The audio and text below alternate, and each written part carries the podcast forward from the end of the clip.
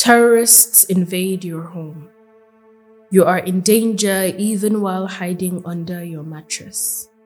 They lift it and find you. And with guns in their hands, command and direct your movement for the next 10 hours until you reach an unknown location. You are held captive for the next 40 days in the most gruesome of conditions. Not even your threatened pregnancy earns you sympathy from the armed terrorists. Welcome to Vestiges of Violence. Here, we talk about survivors. For HumAngle, I am Sabika. Maimuna Abubakar Imam, a 26 year old lady who lived with her husband in Samaru, Kaduna State, narrates her experience in captivity. On a cold night in January 2023, Maimuna was home with her husband and two sisters in law when they heard a violent banging on their gate. They had an uneasy feeling that their home was being targeted again. There were previous attempts to break in, but they had always managed to stop them. Until that night. Fear took over as the terrorists searched around the house snatching Maimuna and her sisters in law from their hiding place under the mattress. And then they began a journey, trekking for over five hours until they reached a village. There was a stark difference between their terrible experience and the normal daily life around them. People were going about their day. Everyone who saw them must have sensed something was wrong but they did not seem to care. The journey continued on motorcycles through tough landscapes and cold terrains until they reached the middle of nowhere, with no buildings or people in sight. For the first three days, the terrorists provided Maimuna and her sisters with firewood for cooking and for warmth, and then no more. They began maltreating them. They beat us in the morning, afternoon, and evening.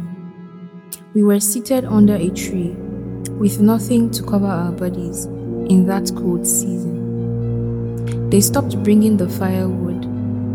Thankfully, no one touched us. They told us they were not after our bodies, but they beat us. It was so harsh. They told us they were going to kill us. Unfortunately, the terrorists demanded a ransom of 10 million naira during the cash crunch in Nigeria. Maimuna's family searched every nook and cranny, negotiated with the terrorists, and delivered to them what money they could raise. It was 1 million naira. When my family brought the money, the terrorists said it was not enough and that we must choose two amongst the three of us to leave. I was pregnant and bleeding, so we decided I'd leave, along with the younger sisters, who was also sick. But when the terrorists came, they commanded that I stay back. They said if they held me there, my family would be quicker in bringing more money. Maimuna was shattered. She cried and begged, but her plea fell on deaf ears. Days after her sisters in law were released, her family raised some more money and she was finally free. Maimuna is scarred by this horrid experience. It is a lifetime experience that I will never forget and has affected me in so many ways. A lot of things have happened, and I feel the trauma is still there. I feel moody I feel like maybe it's because I've done something wrong. That's why God is punishing me. A lot of bad thoughts. It has become a scar. Maimuna has been going to therapy. She is surrounded by a caring and supportive family who have helped her in healing from the trauma. But not every victim has access to this kind of support system. Maimuna is one of the lucky ones. In the next episode of Vestiges of Violence, we will tell you the story of Bilyamini, another person who was kidnapped in the height of the cash crunch. Did the cash crunch affect his chances of survival? Did it mean anything at all for his freedom? We will be telling you this in the next episode.